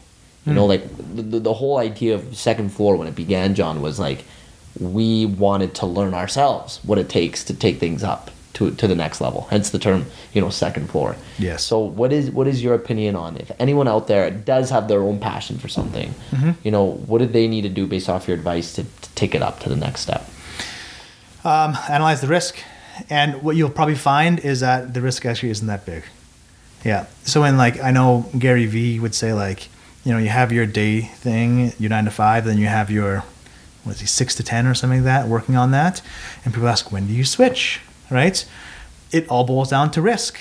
Right? So if you have from a monetary standpoint, if you need three thousand dollars a month uh, and you can achieve that in your passion, six to ten, and push it, then you know that the risk is low. All right, so you can you know make that change easily. Uh, well, maybe not easily, but with little risk. Right, um, so that's really important. Just analyze the risk, and yes, you will find that it's not as scary as you think, for sure. And then the next one is just go and like take the first step. Like I like said, like I'm a, I'm an eighty percent guy, sometimes seventy percent guy, right? I get it to there, it's good enough. Right. Uh, analyze the risk. Is the good enough good enough so that the risk level is low? If it is, bam, send it out. Analyze it. What worked, what didn't. Re- change it up, and then do it again. So yeah, don't wait for don't wait for perfection, right? Yes. Just like uh, you know, oh, I need this, that, and that to be there, and then I can do it. You don't. You honestly don't. You just go and freaking do it. Yeah, like you have a place in your basement. Literally. Yeah. No, there you go. Yeah, Yeah, Yeah. Freaking like do start it. Start there. Yeah. Right? You didn't think like, oh, I, I need to rent my own space. No, it's freaking, I got a room. Start somewhere. Yeah, exactly. Just start. and then like give a hundred percent of your energy to it. And I love that you say that because there's so many times I've been guilty of it too, where it's like, no, not perfect yet, no, not perfect yet. It's like, well, when will, when will it be? And how will you know until you get the feedback Yep. from people who are experiencing it? Totally. And Yeah. um, be comfortable with the word no. That's a big one, right? So I, I chat with a lot of um, NAIT students, practicum students, right? And I say, um, you're going to hear a lot of no's, but don't let it discourage you. Uh, because no to me is an opportunity to make it better, right? Very example, like in, in sales, right? Um, I read another book, you know, maybe my third book. Oh, he's like, I sound like a damn reader over here. I know. he isn't. I love it. Uh, I can't remember what it's called. I think it was um, it was either it was a sales book. I think yeah, it doesn't matter. Zig Ziglar, I think, was the guy uh, who wrote it, and um, he said, "I love objections because if I can satisfy someone's objection, there's no reason they will not buy." And it's true. If you say, "Hey, yo, buy this car," like, uh, I don't know if I, you know, the gas mileage is good, and you prove that it is good, there's no reason he wouldn't buy, right? Wow. So yeah, like freaking objections are the best because it gives you the exact hurdle that you need to go over, right? So rather than shooting in the dark and hoping you can, you know, satisfy everyone's outcome or everyone's desire, if they say no, I don't like it because of this, you know what you have to do, right? So it's yeah, it's wicked. It's so simple, right? That's you, you told me the problem, and now I just got to fix the problem. Analyze the risks. Number two to that was, you know, it's okay if it's 80%. And then number three is don't be afraid to handle objections and have a no Yeah. because there's going to be something out of that. Oh yeah, it gives you guidance. Yeah, that's man. If if I just heard that, I'd be like, you know what? I don't need my business degree. I'm good. Right? This is like Totally. Guru Jon, man. Guru Jon. Oh, yeah, right. no way. it's beautiful. man. Jon. Jokes, man. awesome. But anyway, man, jokes aside, we appreciate you so much, Jon. Yeah. I know like there's probably a billion things you could have done on your Sunday evening here, man, and the, the fact that you took the time to sit with Cassius and I, you know, connect with us through, you know, shout out to Raj Dillon, uh, owner of Pivotal Physio, who, you know, is one of your, um, you know, respective, uh, let's call it partners within Evolve, who Totally. is is you know in the space at downtown. And it just goes to show that you practice what you preach you know and you, you said a lot today about how much you care about community and how much you care about just helping other people. And you being here and the the advice you've even given Cassius and I has given me a lot of clarity in the directions I want to take and I'm sure it will for our audience. So thank you so much for your time Yeah, that you're was awesome. It was awesome. um, we always like to ask, you know, where can our um, audience members potentially follow your journey or or connect with you or like whatever else, you- whatever social platforms you're willing to share where we could continue to connect with you and or evolve. Yeah, uh, Evolve on the web is uh, www.evolvestrength.ca and .com. Bought it, and yeah, well, that, that's for another story. It was too expensive when I first registered Evolve. Yeah. Uh, .com because someone bought it, so I got .ca. But uh, we finally bought .com. So there we go. Leveling up, man. Yeah, Leveling yeah, up. I know, right? um, yeah, and then like email, phone. Like I'm on LinkedIn. I'm in. Sweet. Uh, yeah, there you go. That's perfect, man. Well, ladies and gentlemen, without further ado, um, we'd like to, you know, wish Jon all the best in his uh, clear, dialed in focus on getting to 100 locations and, you know, opening up in Amazon headquarters here in 2023 is going to be huge. Mm-hmm. Uh, we actually expect a, a personal VIP invite, man. So Hey, you we'll- let us know, we'll- man. We'll do a podcast there. Yes, there it is. 100%. That counts, man. I'm excited. Yeah. And uh, other than that, man, we wish you all the best, and uh, it was a huge pleasure having you. Yeah, thank you guys. Um, for those of you listening, if you like this episode, feel free to share it, review it. Um, you know, let us know what you think, and you can find it on all streaming platforms. That's a wrap. There Sweet. it is.